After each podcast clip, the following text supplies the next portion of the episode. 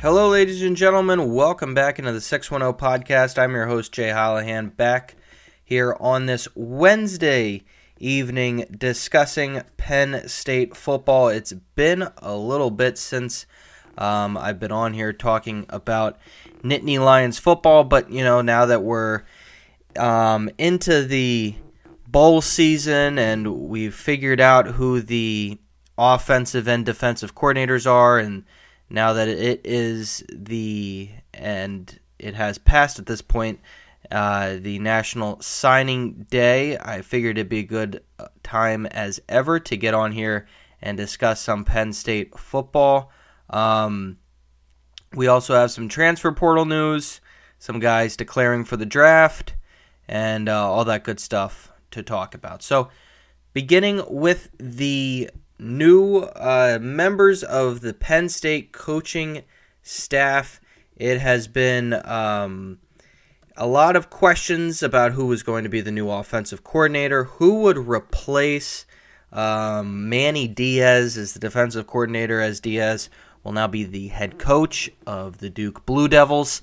And with both um, Mike Yurcich and Manny Diaz leaving, would there be any players hitting the transfer portal as well? So, Penn State announced that Andy uh, will be the new offensive coordinator at Penn State. Um, I believe he is the seventh new coordinator, new offensive coordinator under James Franklin. So a big um, hire here. Some you know big shoes to fill as Penn State tries to replicate what they had under Joe Moorhead, um, and they just have not been able to do that uh, over the past couple seasons. But with the offense that Kotelnicki um, installed at Kansas. Hopefully, he'll be able to bring similar success to Penn State. And, you know, with the, like I said, the, you know, um, pressure coaching at Penn State is different than, and calling plays at Penn State is different than calling plays at Kansas. There's a lot more you know, on the line. I mean, a lot more pressure, trying to be Big Ten champs, going up against tougher defenses.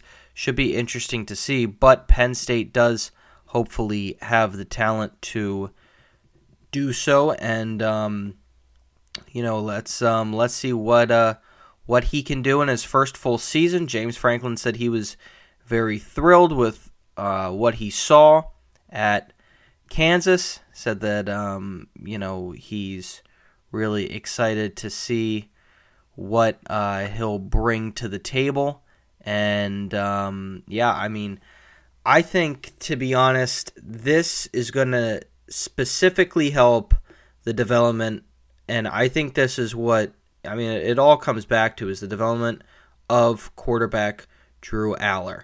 There is no doubt in my mind that this move and the move to fire Mike Yurcich, not only did it have to do with how poor the offense looked um, over the past two seasons, specifically this past season and specifically in big games, it I think really has to do mostly with Drew Allar and, and his development and how it felt like there were times last year where he looked really good and times last year where, I mean, it just seemed like he took a step back, specifically again in those big games. So we'll see what he can bring to the table. And Penn State, it's unfortunate that, you know, with the firepower he had at Kansas and with the offensive line Penn State had last year, it's unfortunate that Caedan Wallace um, is declaring for the draft, which, I mean, he had a tremendous season at Penn State, had a tremendous career at Penn State. Hunter Nourzad, uh, who was a transfer from Cornell a few years ago. Uh, he's moving on to better things. Hopefully, um, will be in the uh, in the draft as well, and talks to hearing his name called on draft day, on the three draft days that is, and um, as well Olu Fashanu, who has not yet declared, which is interesting that it's taken some time. Um, I'm not sure if he's waiting on some other decisions, some other names, but uh, yeah, interesting that he has not uh, not yet had anything uh, come out because I would have thought he would have been the first name uh, on the on the announcement on the, the that would be um, declaring for the NFL draft. I mean, he's a top 10 pick. I think it's pretty much guaranteed at this point. So interesting to see that he has not not declared. So with that being said, on the offensive side, um, now looking into the defensive side of the ball, as I mentioned, Manny Diaz moving on to Duke to become the next head coach there. Penn State has made another coordinator hire, bringing in former Indiana head coach Tom Allen, who James Franklin said he is um, excited about his defense that he brings in. thinks it thinks it will complement Penn State style. Uh, obviously, Allen, with the years he coached at Indiana, which marks since 2017, he's very familiar with Big Ten offenses and with Ohio State and Michigan and what they're going to try and do.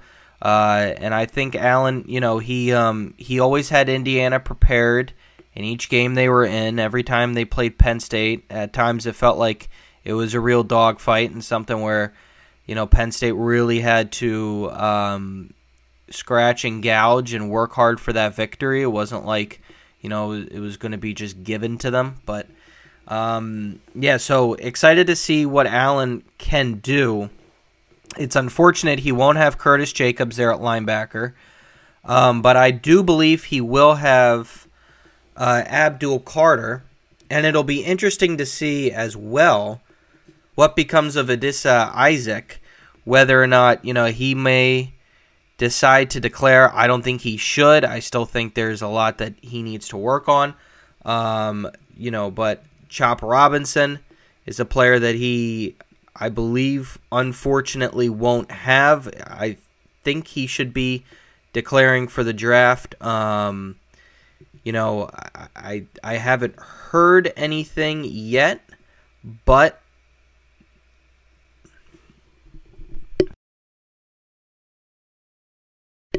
it's also unfortunate that Allen won't be having defensive end Chop Robinson as well as another tool in his toolbox to have on defense. So that's going to mean someone else is going to have to step up, and hopefully we'll get to see a lot of Danny Denise Sutton possibly step into that role next season, uh, and you know really take it uh, take it and run with it because I think he is very much capable of becoming a uh, a a star for the Penn State Nittany Lions defense. Um, and I think that, you know, Penn State really, really needs to make sure they, they have to be sure James Franklin, you know, th- these are moves here that he is making that you got to really hope um, are going to be the right moves that can get you back to where you were. And I mean, it's it's going to be you know time will tell if that's true, but uh, these are some big moves, and um, you know it's uh, it's two hires that I'm excited about. I mean, I, I really you know liked uh, Tom Allen. I liked how he got uh, Indiana ready to ready to play year in and year out. But you know, we'll see what he can bring to now Penn State. Um, it's it should be should be exciting um, to see, you know what he can do. He uh, we're still waiting to hear on Kalen King as we'll see if he makes his announcement as to whether or not he will be declaring as well for the draft. I have a pretty good feeling he will be, but you know, um, still waiting on it. So trying to trying to keep uh, keep a lookout on every on everyone and see what they're doing. But right now, it's um, it's uh, it's very very strange to see some of these guys taking their time. I mean, you, you know, you can never tell.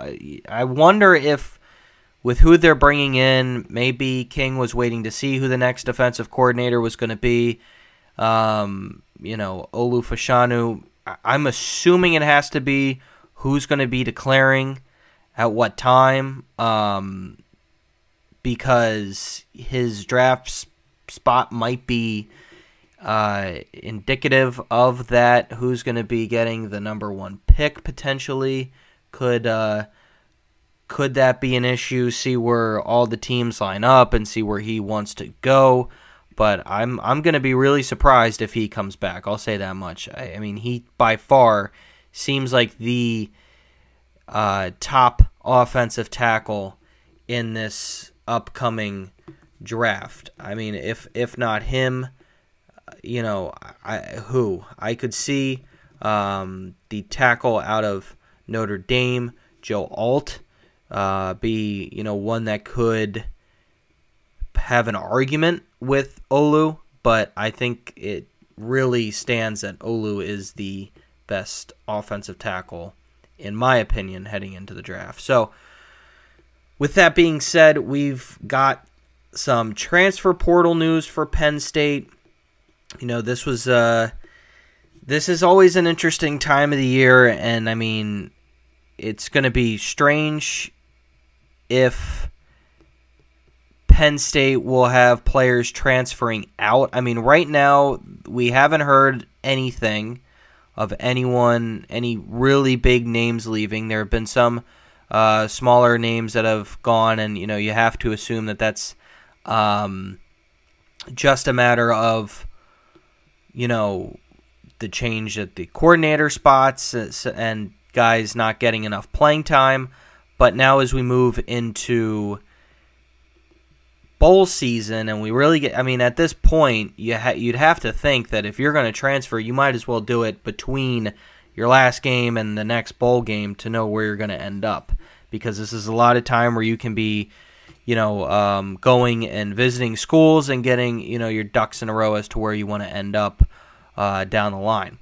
But we have some transfer portal news, and specifically out of the wide receiver position. You know, this is a spot where Penn State really needs to get better in. This is a huge point of emphasis. They have to get receivers. And it sounds like Penn State is interested in. For a while there, they were. It sounded like they had a real shot at him. Then it came out that, you know, it looked like he was going to go to a Big Ten team, just not the Nittany Lions. And then a few days later, this past week, it came out that Julian Fleming, the Ohio State wide receiver, a former five star receiver um, from Pennsylvania, was recruited by James Franklin back in 2019. He was the class of 2020. Never panned out at Ohio State.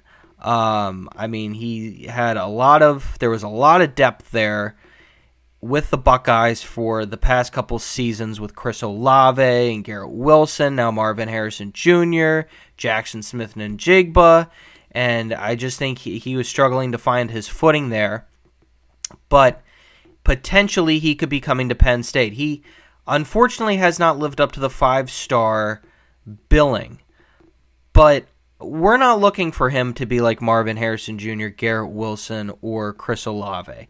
We just need him to be a threat on the outside. Listen, we had a very productive season in 2016, and I know that's a long time ago, but with Chris Godwin, who was a tremendous receiver that year. I'm not trying to discredit him or anything, but he had nowhere near the seasons that Wilson, Olave, Smith-Njigba, and obviously Marvin Harrison Jr. have had for Ohio State. And he was a very productive receiver in James Franklin's offense. So, be interesting to see where Fleming ends up. We hope it's with Penn State, but you know, time will tell. Um, Colbie Young was uh, was in for an official visit over this past weekend, um, and they had UNC's Andre Greene Jr. Uh, it should be interesting. Colbie Young is a very, very highly touted recruit um, in the transfer portal. I think he was recruited by Penn State in 2021. They had him in for a visit, but never offered him. He had a good year for Miami this past season. Didn't work out down there. He's from um, the South, has Southern roots.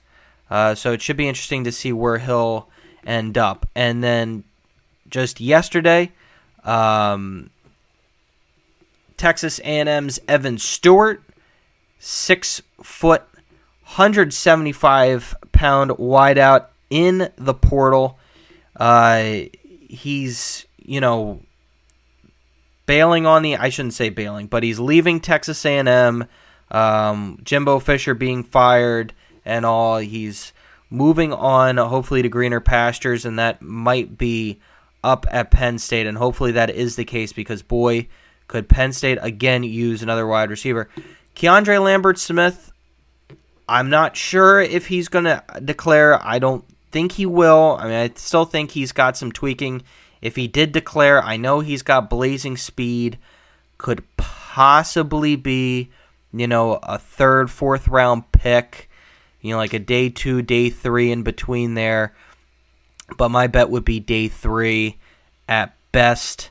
Uh, day two if he has a really good combine. But aside from that, I don't think it would be wise for him to declare. I also think for Penn State that would be huge to get him back. He and Drew Allar have built you know some pretty good chemistry, and that's been seen on the field. So hopefully he um, will be coming back as well. We moving from the transfer portal and the players coming in that have already gotten their uh, their legs under them in college football, or at least just cracked the door. Now we move to the players that signed the letter of intent today. Big names, um, you know, not any surprises, no real drama, but uh, definitely some uh, some guys to uh, to really look out for moving on in the foreseeable future. Luke Reynolds, five star tight end out of Cheshire, Connecticut, has committed to Penn State, the 27th ranked recruit nationally. Obviously, number one at his position. These, according to 24 7 Sports, has signed on with Penn State. Penn State has made it known that they will go after tight ends. Uh, Theo Johnson was a five star tight end. Pat Freiermuth was a highly touted tight end. Mike Gesicki was not, I don't think, on the national scale a highly touted tight end, but he was a four star. A lot of these guys seem to come from uh, the Northeast. Uh, was in the Atlantic, and um, Theo Johnson was north of the border. Bo- north of the border, but Freiermuth and Reynolds both coming from the New England territory. Should be interesting to see what Luke Reynolds brings. He's six four um, and a half, weighs 220, so should be excited to see what he will do. They also got Quinton Martin, running back from Belle Vernon, PA, 6'2", 200, a four-star recruit, 85th ranked nationally, the number one player in the state of PA, and fifth ranked at his position. Ethan Grunkemeyer, quarterback out of Lewis Center, Ohio, four-star recruit, 103rd ranked nationally, sixth, or excuse me, eighth at his position, and the number two in the state. Liam Andrews, an offensive tackle from Brooklyn, Massachusetts, four star, 21st uh, in the nation at his position. Cooper Cousins, who's a center from Erie, Pennsylvania, four star recruit, number two at his position. I'm excited to see this guy. Out of all the players that I think Penn State is getting, I'm really excited to see about Cooper Cousins. I think he's going to be someone that Penn State will value for a while. And this next recruit really surprised me that he was staying on. John Mitchell, a four star recruit, 6 feet, 177 pounds out of Jacksonville, Florida, ranked 11th at his position and 125th nationally. I was um, kind of convinced he would flip with Manny Diaz to Duke, but I'm assuming this is a good sign and maybe a sign that Anthony Poindexter, who did interview for the defensive coordinator position, is staying on at Penn State because I have a feeling he had a hand in keeping John Mitchell in Happy Valley for the foreseeable future. Garrett Sexton, an offensive tackle out of Hartland, Wisconsin, four star, the 14th ranked at his position, coming to Penn State. DeJuan Lane out of Baltimore, Maryland, an athlete, listed 6'3, 195, four star recruit, uh, 31st at his position, um, not ranked nationally. Be interesting to see where he decides to line up. Corey Smith out of uh, Waukesha, Wisconsin. Excuse me if I'm pronouncing that wrong. Fourth, uh, four-star recruit, 23rd ranked in the country, and um, so those are your five and four stars that Penn State got. They uh, out of on 24/7, 14th in the country, Penn State. So got to be proud about that. Uh, should be interesting to see, you know, where this leads for Penn State in the future. You know, the day of uh, National Signing Day, I mean, I remember, you know, when I was getting really big into college football, it was a huge day because you always felt like, you know, you were going to get to watch these kids grow into players at that school. You were going to get to watch them for at least minimum three seasons become stars right in front of you and maybe, you know, record holders for the school.